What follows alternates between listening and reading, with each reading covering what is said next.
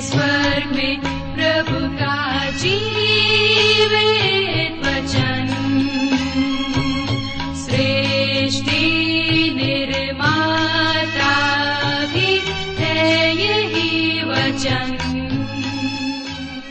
प्रिय श्रोता, नमस्कार।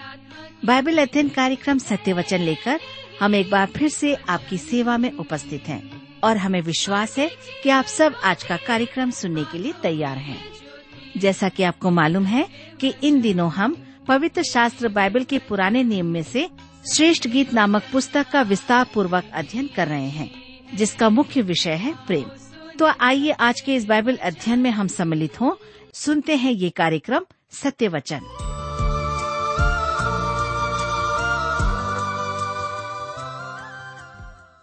प्रिय मित्र, प्रभु के पवित्र और सामर्थ्य नाम में आप सबको मेरा नमस्कार।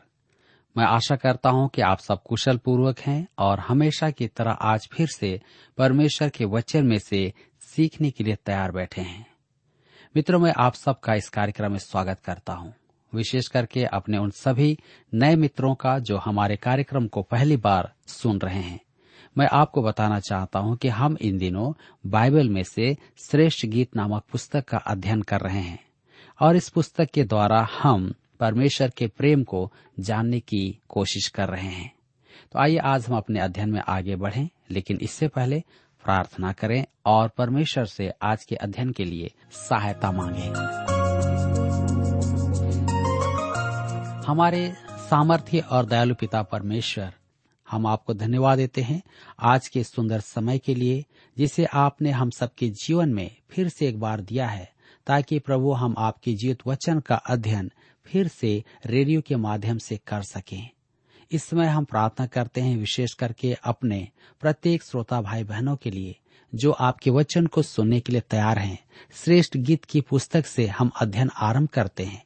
प्रार्थना है कि हर एक को आप अपनी बुद्धि, ज्ञान और समझ प्रदान कीजिए, ताकि एक एक श्रोता भाई बहन इस पुस्तक की उन बातों को समझ सके, जान सके और अपने जीवन में लागू कर सके। हमारी प्रार्थना उन भाई बहनों के लिए है उन माता पिताओं के लिए भी है जो बीमार अवस्था में हैं, निराश हैं, चिंतित हैं, परेशान हैं या किसी प्रकार के दबाव और तनाव में हैं। पिताजी आप उन्हें शांति प्रदान कीजिए यदि किसी परिवार में फूट है ईर्ष्या है आप उनका भी समाधान करें आज अपने वचन के द्वारा से हम सबसे बोले और बातचीत करें। संसार की हर एक बुराइयों से, बुरी चिंताओं से आप सबकी रक्षा करें। धन्यवाद देते हैं पिताजी हम सब की प्रार्थनाओं को सुनने के लिए। प्रार्थना यीशु के नाम से मांगते हैं। आमीन। मित्रों, जैसा कि मैंने आपसे कहा है कि हम श्रेष्ठ गीत नामक पुस्तक का अध्ययन कर रहे हैं। आइए आप मेरे साथ श्रेष्ठ गीत की पुस्तक एक अध्याय उसके दस और ग्यारह पद को निकाल लीजिए। जहाँ पर इस प्रकार से लिखा है, तेरे गाल केशों की लटों के बीच क्या ही सुंदर हैं, और तेरा कंठ हीरो के लड़ियों के बीच। हम तेरे लिए चांदी के फूलदार, सोने के आभूषण बनाएँगे। यहाँ पर ध्यान दीजिए, तेरे गाल क्या ही सुंदर हैं, उसका गला सुंदर है कैसी मन भावर और घनिष्ठता की अभिव्यक्ति है। वह कहता है कि वह उसे आभूषण पहनाना चाहता है। वह उसे मूल्यवान नगीने और सोने के हार पहनाना चाहता है। वह शरीर के उन अंगों की चर्चा करता है जो प्रेम में उत्तेजना उत्पन्न करते हैं। पति लोग तो पत्नियों की आँखें, गाल, कान आदि देखते हैं और पत्नियाँ पति के शरीर की बनावट वह अपनी होने वाली वधु की सुंदरता का वर्णन कर रहा है। आत्मिक क्षेत्र में वधु कलिसिया है और वर प्रभु यीशु है।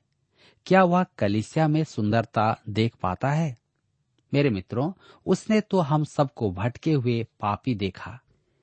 यह सुनेम वासी लड़की अपनी सुंदरता को निखारती नहीं थी, परंतु फिर भी वह प्राकृतिक रूप से सुंदर थी।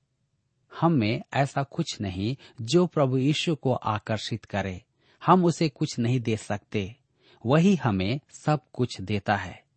इसराइल की भी यही दशा थी। जब वह उन्हें बचाने के लिए आया था, उसने यह नहीं कहा, मैं तुम्हें बचाने आया हूँ क्योंकि तुम एक ऊँची जाति के लोग हो।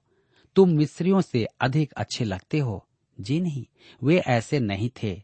सच तो यह है कि वे छोटे और घटिया लोग थे। उसने यह भी नहीं कहा, तुम लोग मेरे विश्वासी जन हो। नहीं, वे तो मूर्ति पूजा में विश्वास से भटक गए थे। उन्होंने परमेश्वर का त्याग कर दिया था। वे अनैतिकता में डूब गए थे। तो फिर परमेश्वर के आकर्षित होने का क्या कारण था कि उसने उन पर समय गंवाया? इसका उत्तर परमेश्वर ने मूसा को दिया था। प्रेरितों के काम सात अध्याय उसके चौतीस पद में पढ़ते हैं, मैंने सचमुच अपने लोगों को जो मिस्र में है, दुर्दशा में देखा है, और उनकी आह और उनका रोना सुना है, इसलिए उन्हें छुड़ाने के लिए उतरा हूँ। उसके आकर्षित होने का कारण यही था, केवल उसका प्रेम और अनुग्रह ही उत्तर है। उनकी भटकी हुई दशा के कारण ही परमेश्वर ने उनकी मुक्ति का प्रबंध किया। परमेश्वर ने कहा कि उसे अब्राहम, इसहाक और याकूब के साथ बांधी हुई अपनी वाचा स्मरण थी। परमेश्वर अपने वचन का पक्का है। जब वह कहता है कि कुछ करेगा तो वह अपनी प्रतिज्ञा को पूरा करने की इच्छा रखता है। मेरे मित्रों, हमारी खोई हुई दुर्दशा के कारण वह हमें मुक्ति दिलाने के लिए प्रेरित हुआ था। अपनी कलिसिया को मुक्ति दिलाने के लिए परमेश्वर कहता है कि हम कुछ न करें। बस प्रभु यीशु मसीह पर विश्वास करें तो उद्धार पाएँगे। यह हमारे लिए कितनी आसान अवसर है। हम तेरे लिए चांदी के फूलदार, सोने के आभूषण बनाएँगे। यह हमारे स्वर्गीय वर का चित्रण है कि वह विश्वासियों के लिए क्या करेगा। इफिसियों की पत्री अध्याय पाँच इसे अत्यधिक स्पष्ट करता है। प्रभु यीशु कलिसिया से प्रेम करता है और कलिसिया के लिए उसने अपनी जान दे दी। उसने यह इसलिए किया कि वचन के द्वारा जल के स्नान से उसका शोधन करे। यह तो एक चमत्कारित साबुन है। उसने ऐसा इसलिए किया कि वह निष्कलंक, झुर्री से रहित, पवित्र, निर्दोष कलिसिया को अपने लिए अलग करके रखे। कलिसिया को क्या हुआ? उसने हमें मुक्ति दिलाई। उसने हमारे लिए कीमत चुकाई। उसने हमारे पाप हटाकर अपनी धार्मिकता जोड़ी। हम मसीह की धार्मिकता से ढके हुए हैं। हम उसमें सिद्ध होते हैं और उस प्रिय में स्वीकार किए जाते हैं। आइए हम देखेंगे कि राजा की मेज पर भोजन करना। श्रेष्ठ गीत एक अध्याय के बारह पद में लिखा है, जब राजा अपने मेज के पास बैठा था, मेरी जटामासी की सुगंध फैल रही थी। कुछ लोग इसका अर्थ बताते हैं कि जब राजा राज्य का भ्रमण कर रहा था तो कुछ कहते हैं कि राजा अपने भोज पर बैठा था। मेरे विचार में यह सबसे अच्छा अनुवाद है। वह उस तख्त पर आधा लेटकर भोजन करता था और उसके साथ अतिथि भी होते थे। इसका अनुवाद महत्वपूर्ण है, क्योंकि यह पद गहरा आत्मिक अर्थ रखती है। वर अपने सब अतिथियों के साथ भोजन करता था। हम इतिहास में, वर के भोजन में आने वाले अतिथियों को देख सकते हैं। उसके जन्म पर चरवाहे उसका दर्शन करने पहाड़ों से आए थे। उनके बाद पूर्वी क्षेत्र से ज्योतिष, सोना, लोबान और गंधरस लेकर के आए थे। इसे जॉन मिल्टन ने अपने शब्दों में इस प्रकार व्यक्त किया है। पूर्व क्षेत्र के मार्गों पर दूर से सितारे की अगुवाई में सुगंधित वस्तुएँ लिए शीघ्रता से वे आ रहे थे। ओह, शीघ्र करो, अपनी विनम्र स्तुति से सुरक्षित करो और उसके धन्य पाओ में अर्पित करो और अपने प्रभु के अभिवादन का पहला सम्मान पाओ। भजन संहिता तेईस के पाँच में दाऊद कहता है, तू मेरे सताने वाले के सामने मेरे लिए मेज बिछाता है। तूने मेरे सिर पर तेल मला और मेरा कटोरा उमड़ रहा है। तो उसके मन में भोज की इस मेज का विचार था। मैंने यह निमंत्रण सुना है और स्वीकार किया। मैं बहुत समय से उस मेज पर बैठा हूँ। क्या आप इस मेज पर बैठे हैं? आपको भी निमंत्रण दिया गया है कि आप भी आए। यीशु आपसे कहते हैं कि मैं द्वार पर खड़ा हुआ खटखटाता हूँ। यदि कोई मेरी वाणी सुनकर द्वार खोलेगा तो मैं भीतर आकर उसके साथ भोजन करूँगा और वह मेरे साथ भोजन करेगा। प्रकाशित वाक्य की पुस्तक तीन अध्याय के बीस पद में हम इसे पाते हैं। आप मेज पर भोजन क्यों नहीं करना चाहते? मुझे आप बताइए। कभी किसी महापुरुष को राजा की मेज पर भोजन करने का अवसर प्राप्त हुआ? जी हाँ हुआ होगा, परंतु वह प्रभु यीशु की मेज की तुलना में कुछ भी नहीं है। जब राजा अपने मेज के पास बैठा था, मेरी जटामासी की सुगंध फैल रही थी। यह जटामासी की सुगंध मसीह यीशु के जीवन की सुगंध है। कैसी अद्भुत बात हम पाते हैं। यही सुगंध प्रभु यीशु की संगति से हमारे जीवन में आ जाती है। उसकी मेज पर बैठने से ऐसा होता है, यदि प्रभु भोज उसके साथ सच्ची संगति का समय हो तो वह वास्तव में एक अत्यधिक महत्वपूर्ण अनुष्ठान है। यदि वह वास्तव में आपके लिए एक परंपरा है तो वह किसी काम का नहीं है। मुझे एक स्त्री ने पत्र लिखा। मैंने कभी किसी को कहते नहीं सुना कि हमें प्रभु यीशु से कहना है कि हम उससे प्रेम करते हैं। मैंने उससे कहा तो नहीं, पर मैं उससे प्रेम करती हूँ। परंतु जब से आपने कहा कि हमें सुबह, दोपहर और रात उससे कहना है कि हम उससे प्रेम करते हैं, मैं खोए हुए समय की क्षतिपूर्ति कर रही हूँ। मैं उससे कहती हूँ कि मैं उससे प्रेम करती हूँ। उसने यह भी लिखा परमेश्वर के वचन में नया अर्थ और नया रंग आ गया है। अति अद्भुत। हमें अपने जीवन में मसीह की सुगंध पाना आवश्यक है। हम देखते हैं आगे, छातियों के बीच में लोबान की थैली।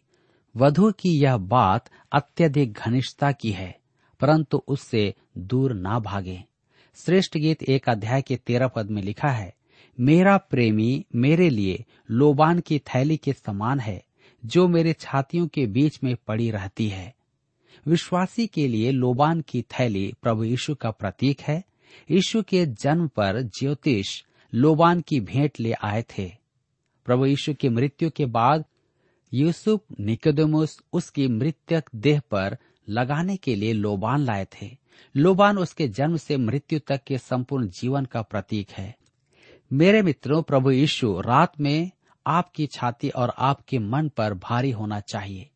रात में नींद खुलती है तो आप क्या सोचते हैं? क्या आपको अगले दिन की चिंता सताने लगती है? मैं स्वीकार करता हूँ कि मैं बहुत चिंता करता हूँ, परंतु चिंता से हटकर प्रभु यीशु पर ध्यान लगाना अति उत्तम है। हमें फिलिपियों की पत्री चार अध्याय उसके आठ पद का बोधन स्मरण रखना है। इसलिए हे भाइयों, और जो जो बातें सत्य हैं, और जो जो बातें आदरणीय हैं, और जो जो बातें उचित हैं, और जो जो बातें पवित्र हैं, और जो जो बातें मन भावनी है, अर्थात जो भी सदगुण और प्रशंसा की बातें हैं, उन पर ध्यान लगाया करो। दूसरे शब्दों में प्रभु यीशु का ध्यान किया करो, क्योंकि सदगुण और सब कुछ वही है। लोबान की थैली मेरे प्रिय की ओर से मेरे लिए सर्वोत्तम है। जिसे मैं नींद में अपनी छाती से बांधता हूँ। ट्रॉथ, फ़्लाइट, स्पाउस की ये बात है। मेरा एक मित्र कहता है, जब मैं रात में सोने जाता हूँ, तब मैं अपनी चादर खींचकर ऊपर देखकर कहता हूँ, प्रभु यीशु, मैं तुझसे प्रेम करता हूँ। आइजैक वाट्स ने कहा, लोबान पेड़ का लहू है, वैसे ही मरने वाला मसीह मेरे लिए है। जब वह मेरी आत्मा को अपना अतिथि बनाता है तो प्रभु, मेरी छाती तेरा विश्राम स्थल है। ओह, मेरे मित्रों, हम प्रभु यीशु मसीह का ध्यान करें। वह कैसा महान है। और तब अर्स्किन ने भी लिखा, इस खुली थैली से उसकी सुगंध व्याप्त होती है। मेरे देहधारी परमेश्वर में ऐसी जटिल सुगंध है। मेरे मित्रों, जब आप मसीह जीवन का सूत्र या अनुष्ठान का पालन करते हैं तो आप बहुत कुछ खो देते हैं। उसे अपने जीवन का उद्देश्य बनाए जो उत्साह, उन्माद, सहभागिता और आनंद लाता है। उसका अनुग्रह, प्रेम, दया सब आपके हैं। बस आप द्वार खोल दें, यीशु दस्तक दे रहा है। मेरे प्रियो, हम आगे देखते हैं कि मेहंदी के फूलों के गुच्छे वधु अपने वर में प्रसन्नता की चर्चा कर रही है। श्रेष्ठ गीत एक अध्याय के चौदह पद में लिखा है, मेरा प्रेमी मेरे लिए मेहंदी के फूलों के गुच्छे के समान है, जो इन गदी की दाग की बारियों में होता है। यह मेहंदी अरबी मेहंदी है। इसकी छाल काले रंग की होती है और पत्तों का रंग हल्का हरा होता है। इसके फूल सफ़ेद रंग पर पीलापन लिए हुए होते हैं। जो देखने में सुंदर और सुगंध में मन भावन है। आज भी उतना ही सराहनीय है जितना सुलेमान के युग में था। महिलाएँ इसे बहुत पसंद करती हैं और अपने घरों में सुगंध के लिए रखती हैं। मेहंदी के फूलों से वर की तुलना कैसी उत्तम है? आप इसे देखिए। मेरा प्रेमी मेरे लिए मेहंदी के फूलों के गुच्छे के समान है जो एनगदी की दाग की बारियों में होता है। इनगदी मृत सागर के निकट रेगिस्तान में मरुधान है। वहाँ पानी के सोते हैं। आपको स्मरण होगा कि दाऊ जब शाउल से जान बचाकर भाग रहा था, तब इसी क्षेत्र में छिपा था। छिपने के लिए वह स्थान बहुत अच्छा है। वहाँ मसाले भी उगाए जाते हैं।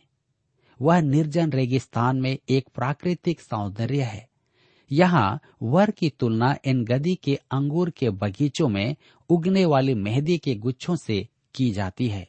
वह उन पौधों के समान आकर्षक एवं सुगंध से भरा है। हमारा प्रिय प्रभु यीशु इसी प्रकार आकर्षक और सुगंधित है। मैं प्रभु यीशु के ईश्वरत्व की अधिक चर्चा करता हूँ। परंतु यह भी सोचता हूँ कि क्या मैं उसकी व्याख्या को विकृत तो नहीं कर रहा हूँ? क्या आपने कभी सोचा है कि वह देखने में कैसा रूपवान होगा? उसने हमारा मानव स्वभाव अपनाया था और हमारी ही तरह हर एक बात में परखा गया, परंतु पाप में नहीं गिरा। उसमें पाप नहीं था। अति अद्भुत बात है। उसके व्यक्तित्व में कुछ भी विकार नहीं था। पुराने नियम में अन्न बलि मसीह के मनुष्यत्व का प्रतीक है। वह आटा, उच्च कोटि का आटा, भली भांति गूथा हुआ आटा था। आज हम में से अधिकांश विश्वासी गांठदार हैं, शरीर से नहीं, मानसिकता में। हम किसी न किसी रूप में विकृत हैं। हम सब की कोई न कोई असामान्यताएँ हैं। एक पुरुष किसी से बात कर रहा था। उसने कहा, आप जानते हैं, हम सब में कोई न कोई अनोखापन होता है। उसके मित्र ने कहा, मैं नहीं मानता कि मुझमें कोई अनोखापन है। पहले व्यक्ति ने कहा मैं आपसे एक बात पूछता हूँ। आप सीधे हाथ से कॉफ़ी में चम्मच चलाते हैं या उल्टे हाथ से?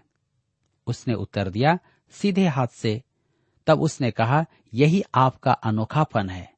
हम गांठदार हैं, परंतु प्रभु यीशु ऐसा नहीं था। वह देह धारण में एक सिद्ध मनुष्य था। वह मन भावन है। वह मेहंदी के फूलों का गुच्छा है। उसके विषय यहुना बपतिस्मा देने वाले ने बड़े उत्साह और महान सद्भावना से कहा। यौनर सुसमाचार एक अध्याय उसके उन्तीस पद में। देखो, यह परमेश्वर का मेमना है, जो जगत का पाप उठा ले जाता है। उसकी वाणी सुनकर आपकी आत्मा जीवित हो जाती है। भजन संहिता चौतीस के आठ पद में भजनकार कहता है, परख कर देखो कि यह कैसा भला है। क्या ही धन्य है वह पुरुष जो उसकी शरण लेता है। प्रभु यीशु बलि का पात्र था, जैसा पॉलुस भी कहता है इफिसियों की पत्री, पाँच अध्याय उसके दो पद में। हमारे लिए, अपने आप को सुखदायक सुगंध के लिए परमेश्वर के आगे भेंट करके बलिदान कर दिया। वह होम बलि को प्रकट करता था, जो स्वर्ग तक उठती थी। यह वह तथ्य है कि परमेश्वर आपके और मेरे लिए प्रभु यीशु के काम से पूरी तरह संतुष्ट था। उसने कहा मतिर सुसमाचार तीन अध्याय उसके सत्रह पद में, यह मेरा प्रिय पुत्र है, जिससे मैं अति प्रसन्न हूँ। उसने आपके लिए और मेरे लिए तो ऐसा कुछ नहीं कहा, परंतु ईश्वर के लिए कहा कि वह उससे अति प्रसन्न है। मेरे मित्रों, क्या आप मसीह यीशु से संतुष्ट हैं? मेरे विचार में अधिकांश जन संतुष्ट नहीं है। यदि वे होते तो सांसारिक वस्तुओं में संतोष खोजने की, यहाँ वहाँ भागने की ज़रूरत नहीं पड़ती। नई नई वस्तुओं की खोज में नहीं रहते। बाइबल अध्ययन में भी हम इतना अधिक अन्य बातों में व्यस्त हो जाते हैं कि प्रभु यीशु पर से हमारा ध्यान हट जाता है। वह कैसा महान है। मेरा प्रेमी मेरे लिए मेहंदी के फूलों के गुच्छे के समान है, जो इन गदी की दाग की बारियों में होता है। मेहंदी के फूलों के गुच्छे में एक और अतिरोचक उपमा है। धर्मशास्त्र में यीशु के एकमात्र होने पर विशेष ध्यान दिया गया है। वह परमेश्वर का एकमात्र पुत्र है। वह एकमात्र चरवाहा है। वह एकमात्र सच्ची दाखलता है। वह जगत की एकमात्र ज्योति है। वह पिता का एक मात्र सेवक है। वह पाप की एकमात्र सिद्ध बलि है।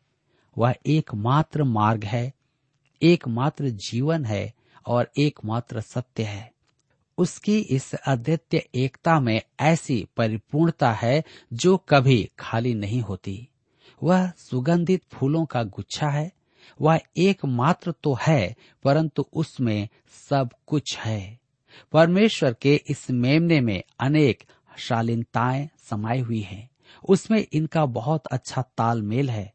उसमें हम अब्राहम का विश्वास देखते हैं, याकूब की कायल करने की शक्ति को देखते हैं, मूसा की विनम्रता को देखते हैं, एलियाह का जोश अयुब की पवित्रता योहना का प्रेम देखते हैं।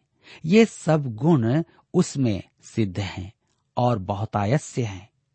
सत्य, धार्मिकता, ज्ञान, प्रेम, दया, मित्रता, वैभव, सामर्थ, प्रभुता, दीनता, सहनशीलता, विश्वास, पवित्रता आदि सब सद्गुण उसमें पाए जाते हैं। यदि कोई सद्गुण में रह रहा है तो उसे भी इस सूची में जोड़ें। क्योंकि वह सब कुछ है। वह सब कुछ है। वह हमारा प्रभु है। यही तो उसकी विशेषता है। मेरे प्रिय मित्रों, हम इस संसार में रहते हैं, लेकिन हमारे जीवन के अंदर में ये सारी बातें चाह कर भी नहीं आती है, और इसे हम किसी भी तरीके से प्राप्त नहीं कर पाते हैं यह सिर्फ़ प्रभु यीशु मसीह के द्वारा ही हम प्राप्त कर सकते हैं, क्योंकि उसी के अंदर में धार्मिकता प्रेम, दया, प्रेम और मित्रता, ये सब कुछ पाए जाते हैं। इसीलिए परमेश्वर के वचन में लिखा है कि परमेश्वर ने जगत से ऐसा प्रेम किया कि उसने अपना एकलौता पुत्र दे दिया ताकि जो कोई उस पर विश्वास करे, वह नाश न हो, परंतु अनंत जीवन पाए। मेरे प्रियो, अब्राहम ने प्रभु पर विश्वास किया था। याकूब भी परमेश्वर के निकटता में था। मूसा एक नम्र व्यक्ति था। एलिया जोश में था। अयुब की पवित्रता भी परमेश्वर के निकटता में थी। आज मेरा और आपका जीवन किस प्रकार का जीवन है? क्या हम परमेश्वर पर विश्वास करते हैं कि प्रभु यीशु ही मेरा उद्धार करता मेरा मुक्तिदाता है? वही मेरे पापों से छुटकारा दे सकता है। आज से 2000 साल पहले प्रभु यीशु इस पृथ्वी पर मनुष्य के रूप में आए। हमारे मध्य में रहे। और उसने हमारे सारे पापों के बदले जिसकी सजा मुझे और आपको मिलनी चाहिए थी, अपने ऊपर में ले लिया और हमारे बदले में क्रूस पर मर गया। मेरे प्रियो, यह क्या ही अद्भुत प्रेम है। आज कोई भी व्यक्ति किसी दूसरे के लिए अपना जान देना नहीं चाहता है। आज लोग शिक्षा की बातें कहते हैं, आपको बताते हैं कि आप ऐसा कीजिए तो आपके लिए ये हो जाएगा। आप वैसा कीजिए तो आपके लिए वो हो जाएगा। परंतु कोई भी अपने जीवन के द्वारा नमूना देना नहीं चाहता है। परंतु हम देखते हैं कि प्रभु यीशु मसीह इस पृथ्वी पर रहते हुए उसने जो कुछ भी कहा, उसने किया। अर्थात उसके कथन और करने में तनिक भी अंतर नहीं था। उसने वही किया जो उसने कहा। क्योंकि वह पूर्ण था। वह परमेश्वर का पुत्र था जो मनुष्य के रूप में हमारे मध्य में था। ताकि हमें उद्धार दिलाए, अपने जीवन को हमारे लिए बलिदान करे, उस पवित्र लहू को बहा दे। मेरे मित्रों, आज आप जीवित हैं तो आप ये न सोचें कि आप बहुत अच्छे और भले काम करते हैं, इसलिए आप जीवित हैं। परंतु आप जीवित इसलिए हैं क्योंकि किसी व्यक्ति ने आपके बदले में, आपके गुनाहों के बदले में, आपके पाप के बदले में सजा काट ली है। वह आपके लिए मर गया है। और यही कारण है कि आज आप बचे हैं। लेकिन आपके लिए अवसर है कि आज प्रभु यीशु पर विश्वास करें, अपने पापों को जो आपने किए हैं। प्रभु यीशु के सामने मान ले और उससे कहें कि प्रभु, मैं नहीं जानता था कि आपने मेरे पापों की सजा उठाई है और मुझे उस भयानक मृत्यु और दर्द से बचाया है। आज मैं अपने पापों के लिए क्षमा चाहता हूँ। आप मेरी सहायता कीजिए। आप मेरी मदद कीजिए। मैं भी अपने जीवन में उस उद्धार के आनंद को पाना चाहता हूँ, चाहती हूँ। मेरे प्रियो, जब आप इस प्रकार से प्रार्थना करते हैं, उससे मांगते हैं तो निश्चय ही प्रभु आपकी सहायता करेंगे, क्योंकि वह दयालु और प्रेमी परमेश्वर है। वह आपसे प्रेम करता हुआ आपकी चिंता करता है। यदि आप चाहते हैं कि आप भी अपने जीवन में प्रभु को आमंत्रित करें, उसे आने दें तो आइए आप मेरे साथ प्रार्थना कीजिए। और आज के अध्ययन के द्वारा से इस बात को स्वीकार कीजिए कि प्रभु आपको शांति और आनंद दे सकता है। हमारे दयालु और प्रेम पिता परमेश्वर, हम आपको धन्यवाद देते हैं। आपके जीत वचन के लिए कि आपने इस बात का हमें स्मरण दिलाया है कि आप हमसे प्रेम करते हैं। आप इस पृथ्वी पर इसलिए आए ताकि आप हमारे पापों से हमें छुटकारा दें। आज हमारे बहुत सारे जवान भाई बहन माता पिता आपके प्रेम से, उस सच्चाई से वंचित हैं। आपको नहीं जानते हैं। हमारी प्रार्थना है कि जो इस समय इस बात को स्वीकार कर रहे हैं कि उनके पापों के लिए आपने अपनी जान दी है। पिताजी, आप उन्हें क्षमा करें। उस लहू से धोएँ और शुद्ध करें, पवित्र करें। ताकि अपने जीवन में आपको पाकर उस उद्धार के आनंद को महसूस कर सके, आपको धन्य कहने पाए, आपकी स्तुति और महिमा करने पाए। आज की इस घड़ी प्रत्येक भाई बहनों को आपके हाथ में सौंप देते हैं, हर एक पर अपनी आशीष दे। प्रार्थना अपने उद्धारकर्ता प्रभु यीशु के नाम से मांगते हैं। आमीन। मित्रों, यहाँ पर आज हमारे अध्ययन का समय समाप्त होता है। मुझे आशा है कि आज आपने अपने जीवन में एक सही निर्णय लिया है और परमेश्वर के लिए निरंतर उसमें बने रहेंगे। प्रभु आप सबकी सहायता करें।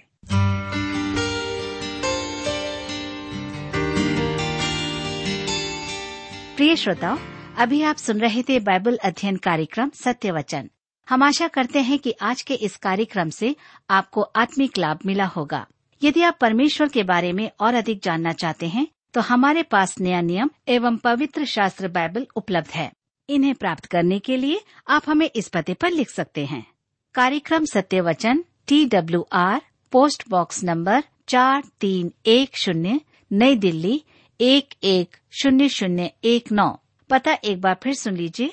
कार्यक्रम Satya Vachan T W R post box number four three one zero, New Delhi, one one zero zero one nine. और हाँ श्रोताओं, याद रखें कि पत्र लिखते समय आपका नाम और पता साफ़ साफ़ लिखा होना चाहिए। इसके अलावा आप हमसे टेलीफोन के माध्यम से भी बातचीत कर सकते हैं, जिसमें हमारे काउंसलर या सलाहकार आपको सलाह देंगे। तो नोट कीजिए हमारा मोबाइल नंबर नौ नौ पाँच आठ आठ दो शून्य चार एक चार। याद रखें, double nine five eight eight two zero four one four. और हमारा दूसरा नंबर है zero nine six five one four double three three nine seven याद रहे, शून्य नौ छ पाँच एक चार तीन तीन तीन नौ सात। इसके अलावा आप हमसे ईमेल के द्वारा भी संपर्क कर सकते हैं। हमारा ईमेल आईडी है Hindi T T B at T W R dot I N Hindi T T B at T W R dot I N और अब इसी के साथ हमारे कार्यक्रम का समय यहीं पर समाप्त होता है। अगले कार्यक्रम में आपसे फिर मुलाकात होगी। तब तक के लिए हमें आज्ञा दीजिए। नमस्कार। तेरी कोशिशों के बदले क्या बता तुझे मिला है। तेरी कोशिशों के बदले क्या बता तुझे मिला है। ज़िंदगी खुशी से भर दे। कोई ऐसा सिलसिला है, तुझे कुछ न दे सकेगा। तेरे भाग्य का सितारा तुझे कुछ न दे सकेगा। तेरे भाग्य का सितारा सिर्फ़ एक नज़र उठा के देख ले, लहू की धारा तेरे पास धुल सकेंगे। आज ही मसीह के द्वारा।